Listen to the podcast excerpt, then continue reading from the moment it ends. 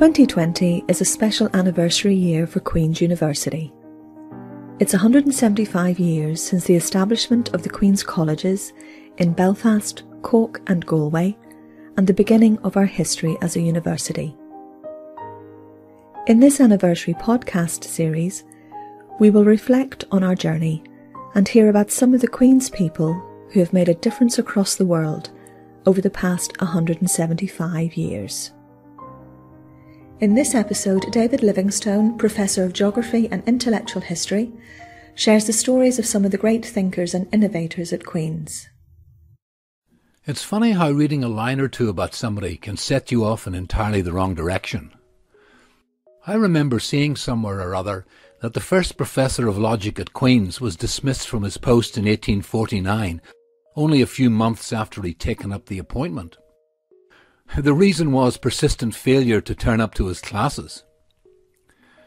His name was Robert Blakey, and I didn't think much of him, so I dismissed him from my mind. He was the author of a number of books on fishing, and even compiled a volume of angling songs, but that just confirmed me in my judgment. Blakey obviously preferred fish to philosophy. How mistaken that judgment was. It turns out that Blakey was a prolific philosophical author as well as a radical journalist. And he wrote the first serious history of political thought, a work that's recently been made available again as a classic reprint, as recently as 2019. That's over a century and a half on.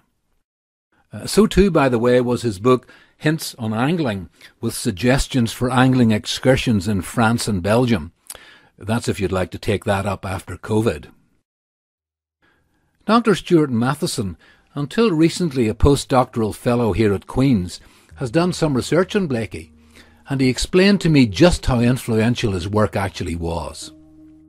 When he could be dragged away from his rod and reel, Stuart told me, Blakey played a crucial role in keeping the ideals of the Scottish Enlightenment relevant in Victorian Britain.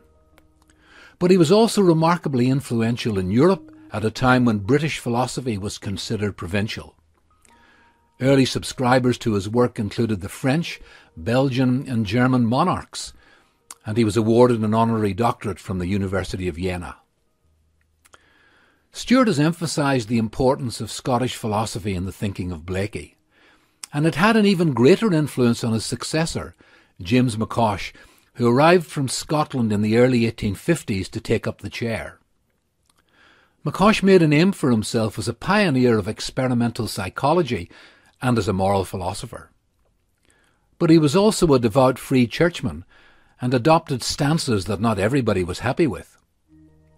He became the foremost reconciler of the theory of evolution and Christianity, and at the same time supported the religious revival that broke out in the north of Ireland the very same year as Darwin's Origin of Species was published, 1859.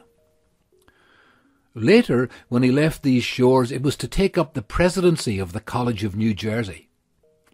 Under his leadership, that college was transformed into the world leading Princeton University. In fact, if you visit Princeton, you'll not only find a McCosh Hall, a venerable lecture theatre that's currently being renovated, but you'll also see the Queen's flag and crest displayed in the campus chapel.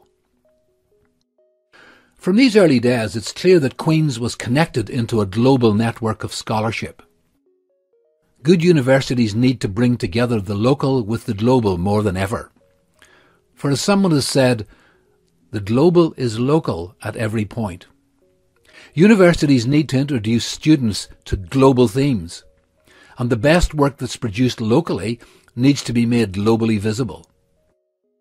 Queen's has always sought to do that, and two figures stand out in my mind as terrific examples. No one did more to bring knowledge of the landscapes of Ireland to the world than the geographer, archaeologist, and historian Estyn Evans. In works like Mourne Country and The Personality of Ireland, Evans showed how the universal was manifest in the particular. By depicting the personality of place in rich and compelling ways, Evans brought local landscapes and ways of life to global audiences. The distinguished American scholar Donald Meinig had this to say of Evans's artistry. Evans has made Ulster and Ireland so deeply a part of his life that he has made himself an indelible part of our understanding of them. Who could ever know Mourne country except through Estyn Evans? The personality of the place has taken on something of the personality of its student. If Estyn Evans brought Ireland to the world, the anthropologist John Blacking brought the world to Ireland. It was during his army service in Malaya that he became interested in musical traditions worldwide. It turned into a lifelong passion. At Queen's, he established a whole new discipline, ethnomusicology, and with it, a musical museum with instruments gathered from around the world. Blacking brought global music to Belfast. In 1975, he published his seminal work seeking to answer the question, How musical is humanity? His answer was clear. Inherent music ability is a defining characteristic of being human. On his death in 1991, one writer observed, We have lost one of the greatest ethnomusicologists and educators of the century but his legacy lies in the enormous number of people from all parts of the world who are all the more for having come into contact with him and his work.